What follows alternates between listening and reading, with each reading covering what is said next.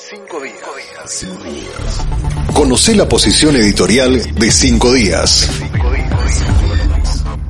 Miércoles 13 de julio del año 2022, Cinco días editorial.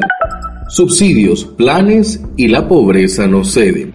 Pese al aumento de subsidios y de planes sociales, la pobreza no solo no ha disminuido, sino que ha aumentado en los últimos dos años. Esta observación se repite con mucha frecuencia y debería ser motivo de preocupación para la conducción política. Hubo un tiempo en que se les atribuyó a estos planes un efecto casi mágico, ya que apuntaban a romper con la transmisión intergeneracional de la pobreza como reza el cascarón de prueba de estas iniciativas. El programa Tecoporá, por ejemplo. El mismo consiste en entregas directas de dinero a familias con tres objetivos, que los hijos vayan a la escuela, que se hagan controles regulares de atención primaria a la salud y que las embarazadas asistan por lo menos a cuatro controles prenatales. Los resultados de este programa junto con infancia, agricultura familiar y adultos mayores son meramente contables, algo más de medio millón de beneficiarios. Pero respecto al efecto buscado no hay cifras que digan en cuánto aumentó la escolaridad, si bajó o no la mortalidad infantil y materna y si mejoraron las estadísticas y estándares de asistencia a consultas primarias con reducción palpable de enfermedades. En cuanto al subsidio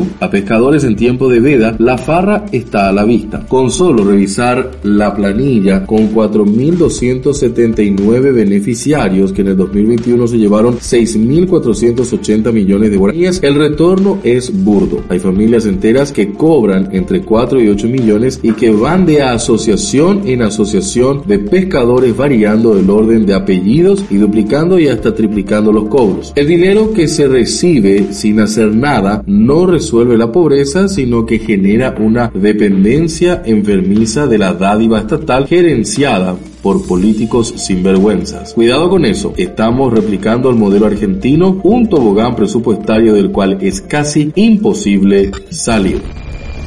Gracias por escuchar el podcast de 5 días.